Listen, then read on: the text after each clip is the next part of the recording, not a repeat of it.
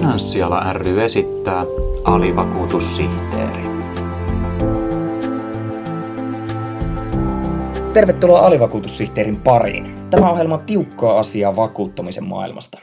Minä olen Jussi Karhunen, tämän ohjelman nuorempi alivakuutussihteeri ja vanhempi alivakuutussihteeri ja todellinen asiantuntija on Finanssiala ry varatoimitusjohtaja Esko Kivisaari. No terve, terve. Jussihan on myös melkein alivakuutussihteeri, tämmöinen alivakuutussihteerin oppipoika, lähes valmis hallintotieteen maisteri, jota, jolla on kesken, kesken olevat vakuutustieteen opinnot mukana kuviossa.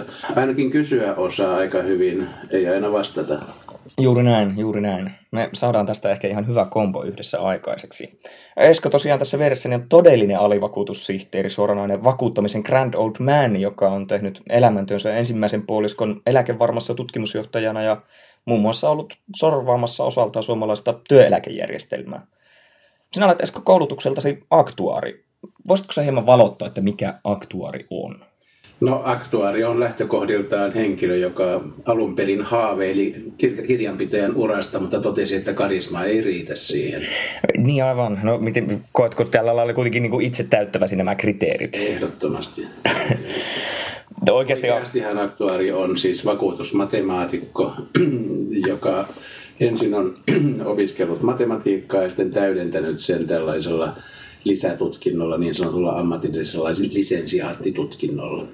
Eskolla on kuitenkin siinä määrin valossa kuva tästä omasta ammattikunnasta, että, että hän on luvannut kertoa meille jokaisessa alivakuutussihteerin jaksossa yhden aktuaarivitsin näin niin kuin tällä lailla pienenä tärppinä tuleville kuulijoille.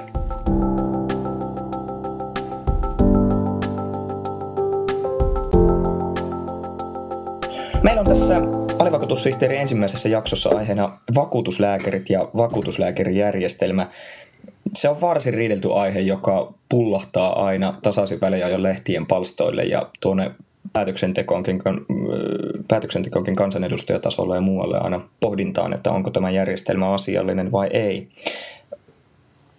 Esko, summaisitko lyhyesti, että mikä vakuutuslääkäri oikeastaan on? Asiahan nousee esiin sen takia, että paljon puhutaan tapauksista, jossa ihminen on pettynyt aiheesta tai aiheetta siihen, että ei ole saanut korvausta. Usein se kiteytyy siihen, että vakuutuslääkäri ei näe potilasta ja siinä kysytään sitten tätä kysymystä, että mikä ero on vakuutuslääkärillä ja valelääkärillä ja sanotaan, että valelääkäri sentään näkee potilaan. Mutta varsinaisesti kysymys on siitä, että vakuutuslääkäri koittaa tehdä puolueettoman arvion siitä, täyttyvätkö korvauksen edellytykset erilaisissa vakuutuslajeissa ja vakuutustapahtumissa erilaisissa tilanteissa, jossa ihminen näkee olevansa oikeutettu korvaukseen. Esko, mikä on se osaaminen, joka oikeastaan erottaa sitten vakuutuslääkärin ja tavallisen lääkärin toisistaan? Tavallinen lääkäri on potilaan kanssa tekemisissä ja eri tavoin etsii niitä hoitokeinoja.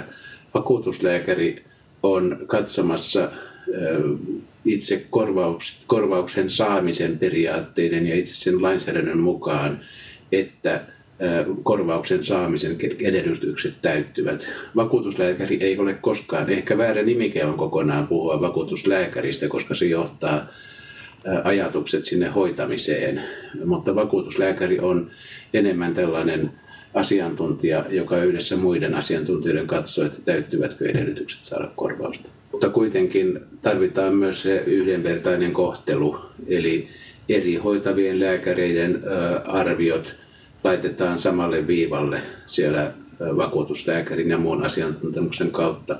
Ja varmistetaan, että meillä on yhdenvertainen, tasavertainen kohtelu kaikille siinä, miten korvauksia maksetaan.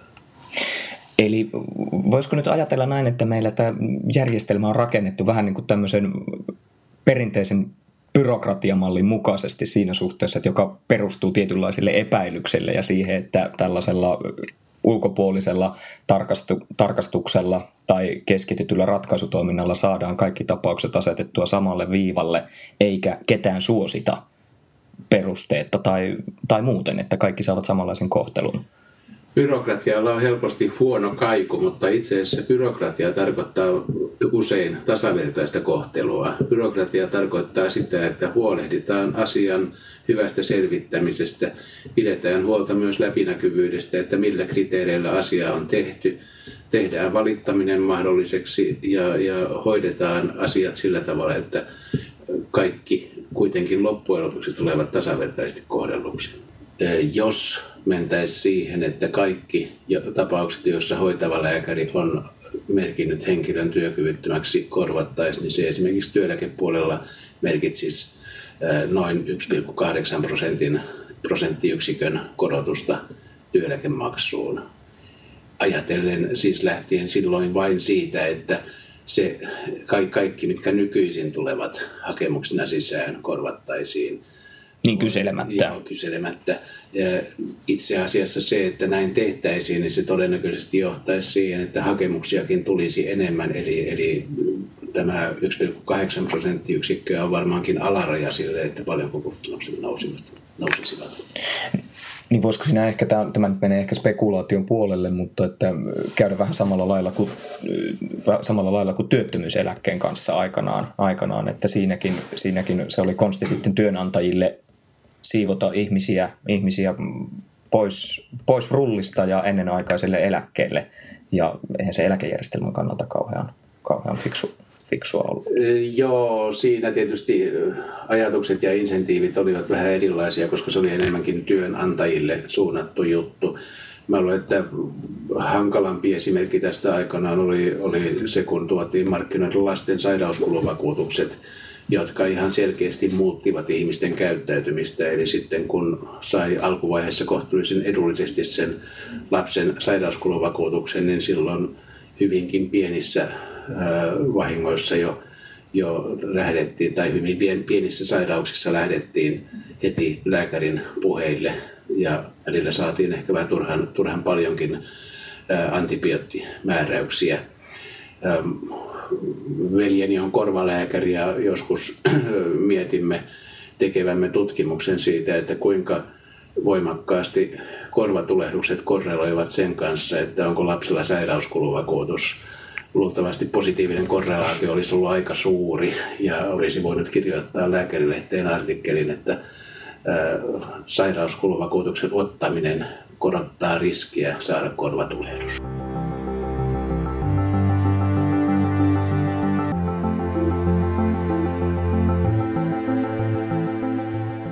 Jos nyt ajatellaan, että lääkärit kuitenkin kirjoittaa erinäköisissä pienimmissä, pienimmissä tapauksissa, niin perinteistä saikkua, sairaslomaa, pari viikkoa, kuukausi helposti, että ei töihin, töihin ole asiaa tai suosittaa, että toipumisen kannalta on olennaista, ettei töihin mene.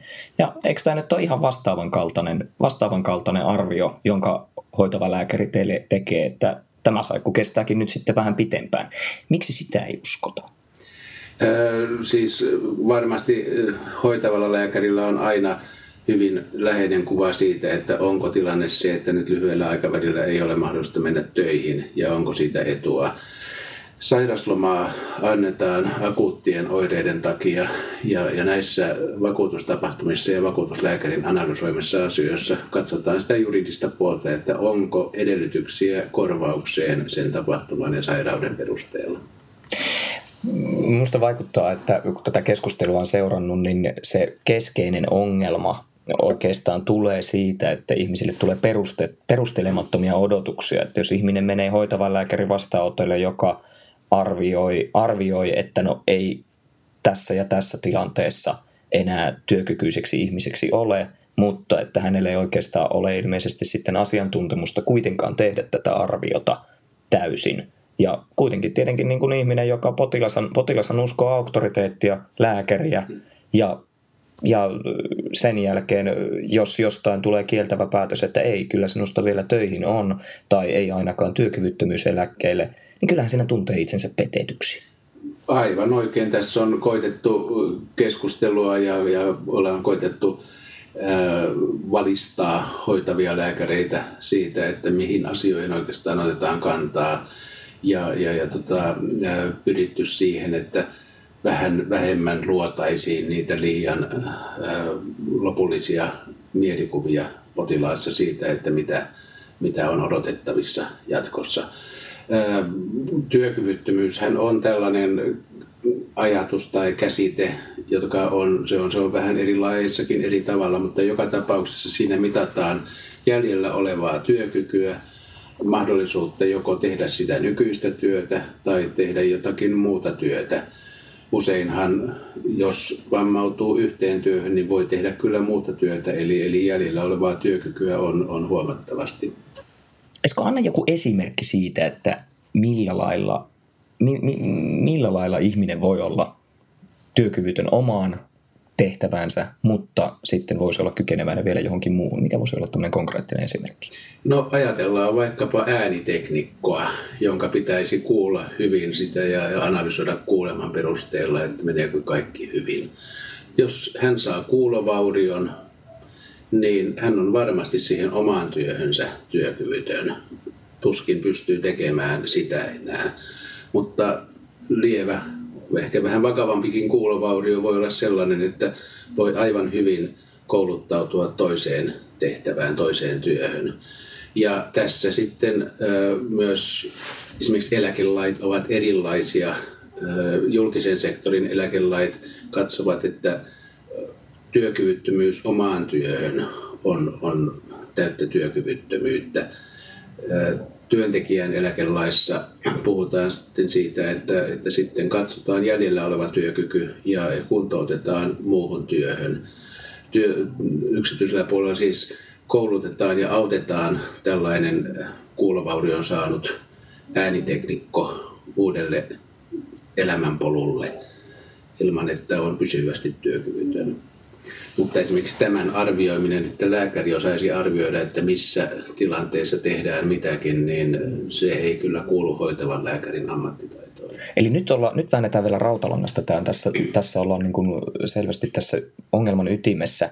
Eli jos työskentelee kunnallisella sektorilla, sanotaan nyt vaikka, että en tiedä onko kunnallisella sektorilla äänitekniikka, mutta sovitaan, että on. Mm. Ja tosiaan tulee tämä kuulovamma, niin siinä vaiheessa saman tien ihminen siirtyy työkyvyttömyyseläkkeelle, mutta jos hän työskentelee yksityisellä sektorilla, vaikkapa firmassa, joka tuottaa jonkinnäköisiä miksaus- tai äänipalveluita tai muita, niin silloin hän ei siirry työkyvyttömyyseläkkeelle. Näinkö tämä nyt no, sitten menee meidän? Karkeasti ajatellen näin, eli kun siis julkisella puolella puhutaan ammatillisesta työkyvyttömyydestä, että onko työkykyinen enää omaan ammattiinsa mä en sitten niin kuin lähde sanomaan, että mitä sitten tarkalleen ottaen tehdään. Mä luulen, että monella ihmisellä tässä tilanteessa on enemmänkin halu saada sitä uudelleenkoulutusta ja kuntoutusta ja sitä varmaan julkisella puolella tehdään. Mutta siis karkeasti ajatellen tämä on yksi esimerkki siitä, että missä sovellettava laki vaikuttaa siihen, että onko kuinka työkyvytön yksityisellä puolella siis tämähän olisi ihan selvästi sellainen, tai olisi ja on selvästi sellainen tilanne, jossa katsotaan se jäljellä oleva työkyky ihan aikaisemmasta koulutuksesta riippumatta. Ja joka tapauksessa tähdetään siihen kuntoutukseen ja uuteen, uuteen elämänuraan. Eli tässä ollaan nyt sinänsä nimenomaan tämän vakuutuslääkärin ammatin, ammatin ja ammatillisen osaamisen ytimessä. Eli Kyllä, tiedetään joo. tämä erilaiset lait ja millaiset ehdot niissä on sitten taustalla. Tietysti tässä nyt voi varmaan kritisoida sitä, että onko meillä järkeä olla sellainen erityyppisiä, erityyppisiä lakeja, jotka riippuen siitä, että onko ihminen kunnallisella vai yksityisellä sektorilla töissä, niin kohtelee ihmisiä samanlaisissa tapauksissa eri lailla. Joo, se on vähän sellainen hankala juttu, joka todella to, toki sitten hämärtää vielä tätä kysymystä, että mitä, mitä se hoitavan lääkärin lausunto oikeastaan merkitsee. Minkä verran suomalaiset lääkärit ylipäänsä siis tuntee eläkejärjestelmää ja sitä linjaa, millä eläkepäätöksiä annetaan?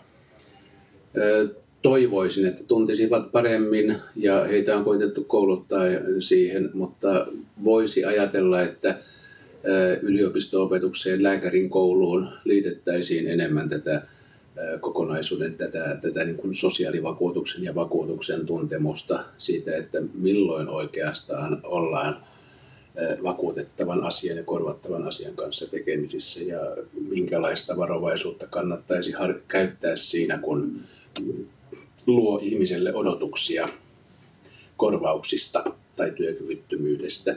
Siinä mielessä, että lääkäriin suhtaudutaan. Lääkäri on hyvin luotettu ammattikunta ja lääkärin sanaan luotetaan hyvin voimakkaasti. Ja kun lääkäri luo sitten ne odotukset siitä, mitä tapahtuu, niin hoitavaan lääkäriin uskotaan ja petytään helposti sitten, jos lopputulos on muu kuin hoitava lääkäri sanoi.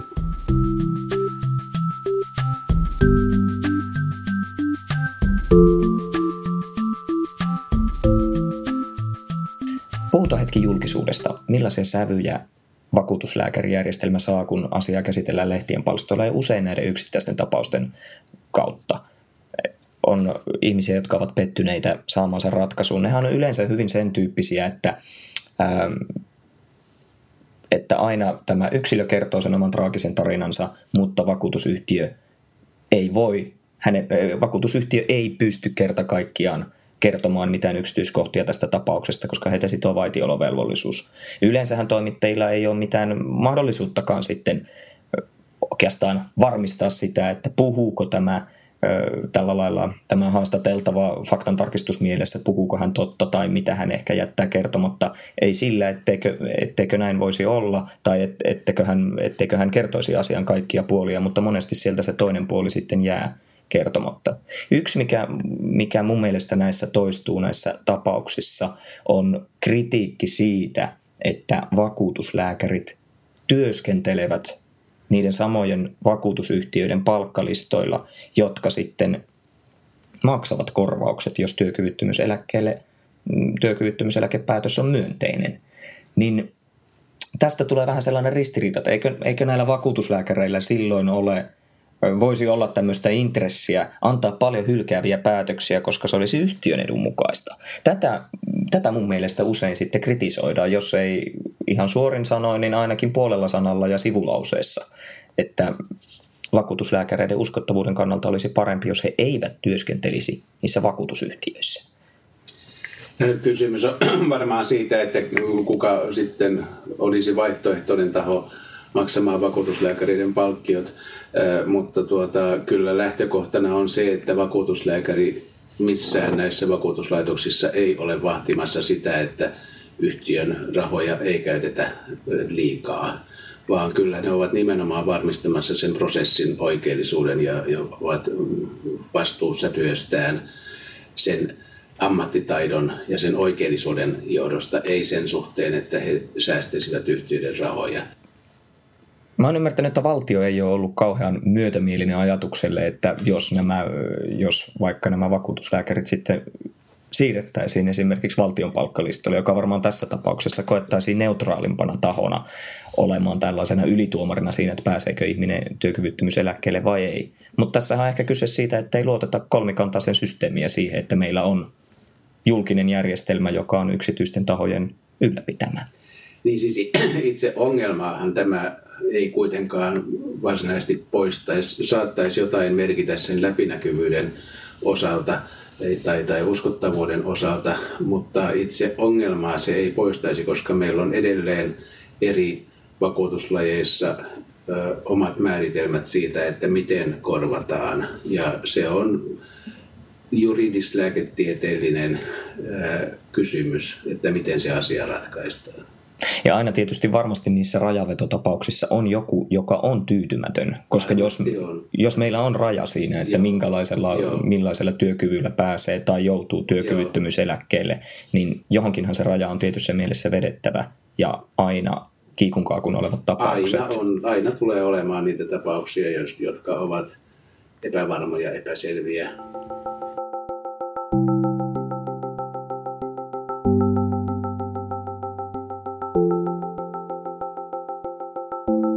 Mä oon ymmärtänyt, että varsin semmoinen tyypillinen riidelty tapaus, jota oikeusasteessa riidellään, on sitten tällaiset. Esimerkiksi kolarit vaikka, jotka ei vaikuta kauhean sellaisilta kovilta kolareilta, että auto ei ole välttämättä mennyt lunastukseen ja ei ole, ei ole, ei ole täyttä rusinaa sitten tullut, tullut pellistä, mutta että sitten kuitenkin jonkinnäköinen heilahdus on ollut ja pitkän ajan päästä tästä kolarista tai muusta sitten onnettomuuteen osalliset saavat erilaisia, erilaisia oireita, jotka viittaavat ehkä aivovammaan tai muuhun, mutta niiden yhteyttä siihen kolariin on kovin vaikea todistaa. Näistä taidetaan aika paljon riidellä. Mutta millä, miten, miten voi sitten olla, että, että, että näistä, näistä ei niin kuin pystytä sanomaan, että ovatko nämä, ovatko nämä niin kuin kolarista aiheutuneita vai eivät?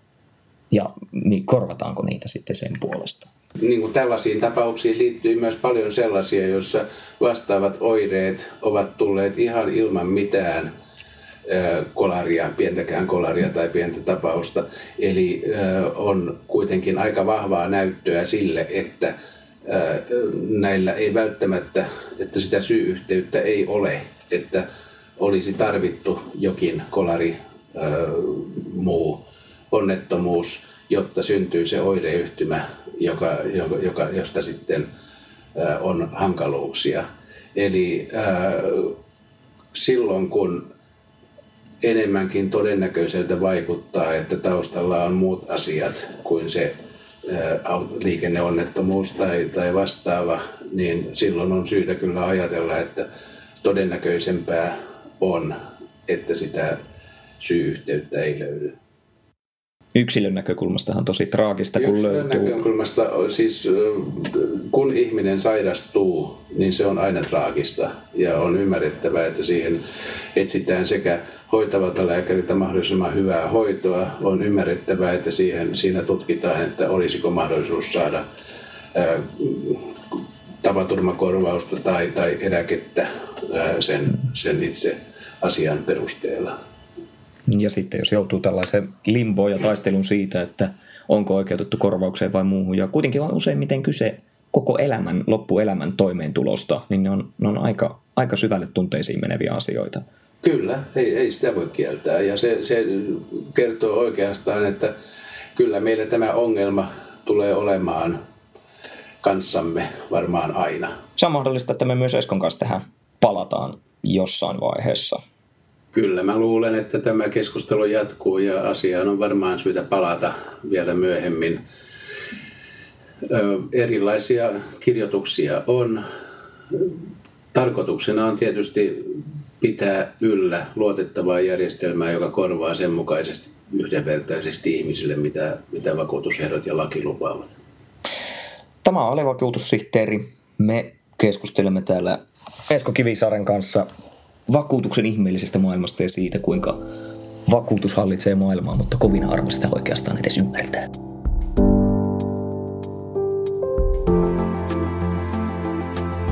Alivakuutussihteeri on Finanssiala ryn podcast, joka sisältää tiukkaa asiaa vakuuttamisen maailmasta.